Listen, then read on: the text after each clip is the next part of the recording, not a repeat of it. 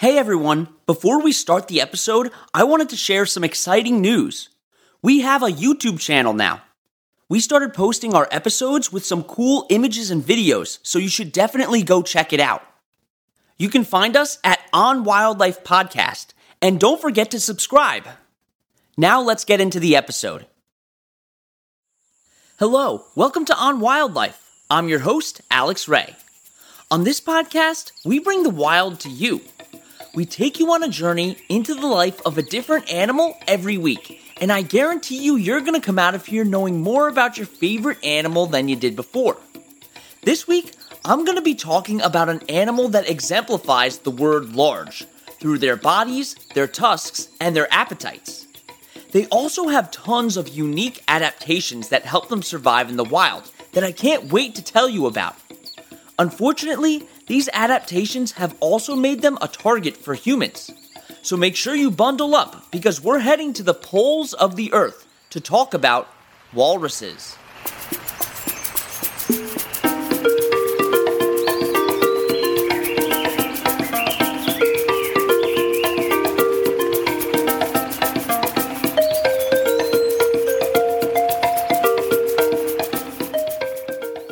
Walruses are part of a group known as pinnipeds. This group also includes sea lions and seals. Pinniped means fin or flipper footed, and this group is separated into three types eared seals, also known as otariids, earless seals, also known as phocids, and walruses, known as odobenids. Odobenids were the second family to evolve after otariids, which is why they have the ability to walk on their front flippers like legs. Phocids do not have this ability. Walruses are the only living members of the family Odobenidae. Their closest relatives went extinct during the Pliocene era. Walruses live in the Arctic and subarctic regions, which includes the northern Pacific, Atlantic, and Arctic oceans. They live in Antarctica as well. Although they inhabit these oceans, they prefer to stay in coastal areas or near ice floes. Walruses very rarely travel to waters that are more than 260 feet in depth, but they can dive up to 300 feet below the surface and can stay underwater for 30 minutes. They rely heavily on ice sheets that cover the oceans, and during times when there's not a lot of ice, they'll hang out on beaches waiting for it to come back. There are two subspecies of walruses the Atlantic walrus and Pacific walrus. And walruses are absolutely enormous animals. A male can reach up to 12 feet in length and weigh almost 4,000 pounds. Out of the two species, Pacific walruses tend to be a little bit larger than Atlantic, and males also tend to be one third larger than females in both weight and tusk size. Although they're large, walruses can move pretty fast, both on land and in the water when they need to. While on land, they can easily stay on pace with an adult human running at full speed. In the water, they usually move very slowly, about 4 miles per hour, but they can kick it into high gear to swim at 22 miles per hour. Something that makes walruses truly unique are their huge tusks. Walrus tusks are actually just massively overgrown upper canine teeth, but they don't help them eat. These tusks can grow up to 3 feet in length and weigh over 12 pounds. The main functions of these tusks are in mating displays, territorial disputes, defense, and aiding the walrus in hauling itself out of the water. Walruses usually live between 20 and 30 years in the wild, but they've been known to live for over 40 years in some cases. But what and how do they eat? We'll talk about that right after the break.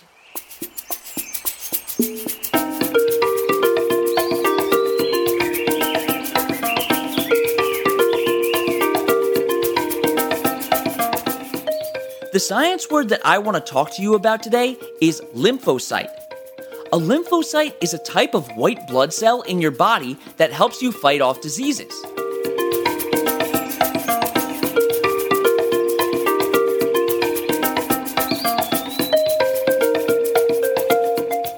Okay, now back to the episode.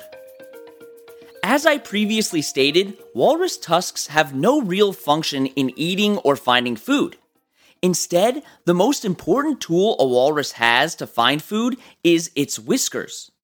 They demonstrate a behavior called rooting when in search of food, where they'll shove their face and whiskers into the ocean floor to disturb and dig up organisms. When a food item touches a walrus's whiskers, which are also known as vibrissae, the walrus can actually sense that it's there. Then the walrus can eat the prey, and because of this, they're classified as foragers. Walruses feed mostly on shelled organisms like mussels, clams, and other mollusks, but they have been observed eating sea cucumbers, coral, shrimp, crabs, tube worms, fish, and squid. This means that they're carnivores. In much rarer cases, walruses have also been observed feeding on whale carcasses and even small seals and narwhals trapped in the ice. Walruses demonstrate a really cool feeding behavior when they eat shelled organisms like clams. When a walrus finds a clam, it will create a watertight seal around the edge of the shell with their mouth. Once the seal is in place, the walrus will press its tongue against the clam and then quickly withdraw it. This creates a very strong suction force that sucks the clam out of its shell. A walrus can eat over 100 pounds of invertebrates every day. Walruses are very social creatures and are gregarious in nature, which just means that they live in groups. Groups of walruses can range from very small, with just a few individuals, to over a thousand individuals. A group of walruses is called a herd, and when they're not in breeding season, females and males tend to stay in separate herds based on their sex, making the herds much smaller. And not only are they very social, but there's a very clear dominance hierarchy demonstrated throughout the individuals of the herd. The main factors that determine an individual's place in the social hierarchy are tusk length, overall size, and displayed aggression. The dominance hierarchy pertains mainly to the males, as they are the aggressive ones. In order to communicate with each other, they can use a whole bunch of different sounds. They growl, bellow, and even bark. A walrus bellow can be heard over a half mile away, and they actually don't use vocal cords to produce this sound. To do this, they have air sacs in their pharynx. During the breeding season, which occurs from December through March, males will have a whole harem or a group of females that they'll share their territory with. A dominant male will mate many times with all of the females that he claims in his territory. Studies have shown that on average, the male to female ratio in these territories are one male to around 23 females. Walruses are really interesting because, unlike other species of pinnipeds, they don't have or defend terrestrial breeding grounds a walrus's territory is fully in the water, as that's where all the breeding takes place. Male and female walruses reach maturity at different ages, like many other species. Female walruses will mature between ages 6 and 7, while males mature between 8 and 10. Young males are not very effective in territorial disputes or mating until they reach around 15 years old. Because as I mentioned earlier, dominance is based on size. A younger walrus is inherently smaller in body and tusk size, which makes territorial disputes with much older males a lot harder. Territorial disputes are settled with battles known as tusking, and many males have scars from past battles. This is basically where males will fight each other using their tusks. Bouts of tusking between two males competing for a mate or a territory can get very violent and often end in injury, but are very rarely fatal. Although many adult males have scars on their bodies from territorial disputes, they're just superficial injuries. Part of the reason why these fights only cause minor injuries is because walrus skin is incredibly thick. For us, getting pierced by a walrus tusk would cause some serious damage, but not for them. Walrus skin is usually up to one or two inches thick and is deeply folded around the shoulders and neck where the majority of the tusking takes place. Each mating display that a male makes lasts around three minutes and consists of him displaying his tusks and making key sounds described as pulses, clicks, teeth clacking, whistles, and clanging bell like sounds. Displays will take place both above and below the surface of the water, and whistles happen mainly above the water. Males will display to resting females in an attempt to court the female enough so that she'll join him in the water. Because the entire process is underwater in pretty remote locations, it's hard to observe, so not much is known about the actual mating process. Once mating is done, the female has a pretty long gestation period ahead of her. The average female is pregnant for 15 to 16 months. This extremely long gestation period is due to a process known as delayed implantation. This reproductive strategy is where the embryo does not immediately implant in the uterus and is maintained in a state of dormancy. Animals utilize this strategy in order to make sure they give birth in the right conditions. When the female gives birth, she'll move away from the rest of the herd. It's believed that they do this so they avoid predators attracted to the herd or prevent their calves from being crushed by other individuals. When a walrus pup is born, they weigh a whopping 130 pounds.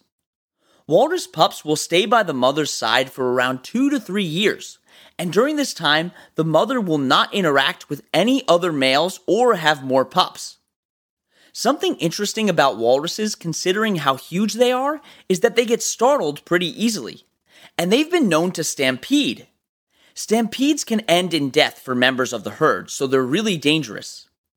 Walruses, like many other Arctic animals, also require breathing holes in the ice surface during the winter and have been observed using their tusks to keep these holes open. Walruses also have a long history with humans, and we'll talk about that right after the break.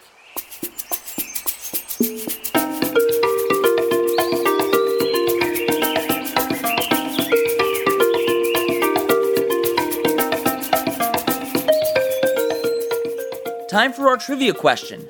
Where would you find a gemsbok? In the ocean, in a lake, in a savanna, or in a rainforest?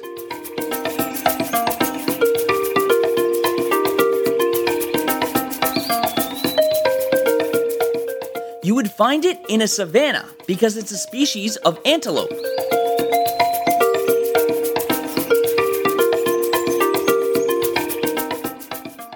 Walruses and humans have become pretty familiar with each other over the years.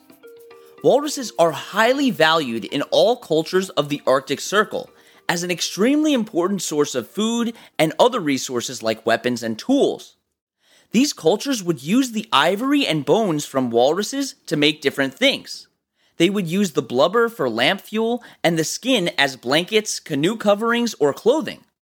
They have also been documented in both modern and historical cultures to attack humans and boats.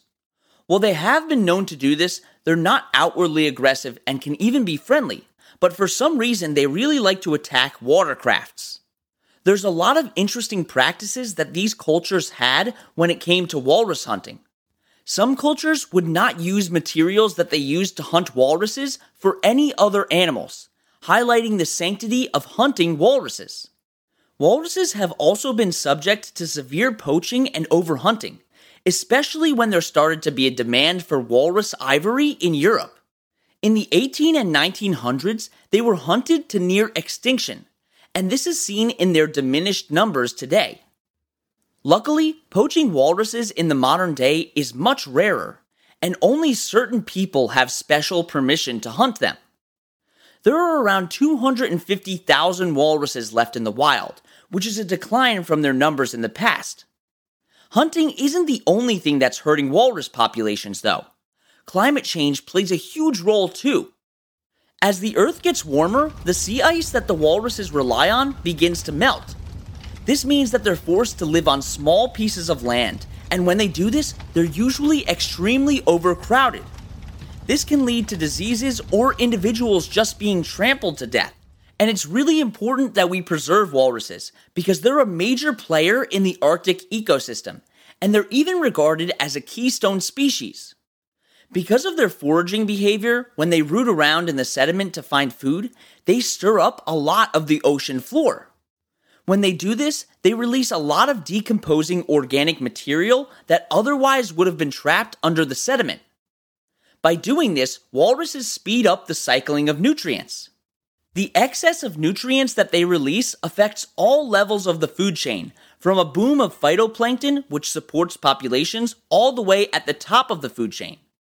In short, walruses take a relatively unproductive ecosystem in the Arctic and makes it extremely productive and prolific. Walruses also support their ecosystem in a smaller way as prey animals for two species, the polar bear and the orca. There have been instances in which polar bears will hunt walruses, but this isn't very common as they're not easily taken down and will fight back and could possibly kill a polar bear orcas are much more likely to hunt and kill walruses, and at that point, a walrus stands really no chance. So, as you can tell, walruses are crucial to the Arctic and Antarctic ecosystems. If you want to help them, you should check out Oceana, Defenders of Wildlife, and WWF Arctic. Thank you so much for coming on this adventure with me as we explored the world of walruses. You can find the sources that we use for this podcast and links to organizations that we reference at onwildlife.org. You can also email us with any questions at onwildlife.podcast at gmail.com. And you could follow us on Instagram at on underscore wildlife or on TikTok at on wildlife. Don't forget to tune in next Wednesday for another awesome episode. And that's on wildlife.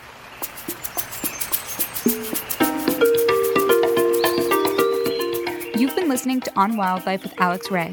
On Wildlife provides general educational information on various topics as a public service, which should not be construed as professional, financial, real estate, tax, or legal advice. These are our personal opinions only. Please refer to our full disclaimer policy on our website for full details.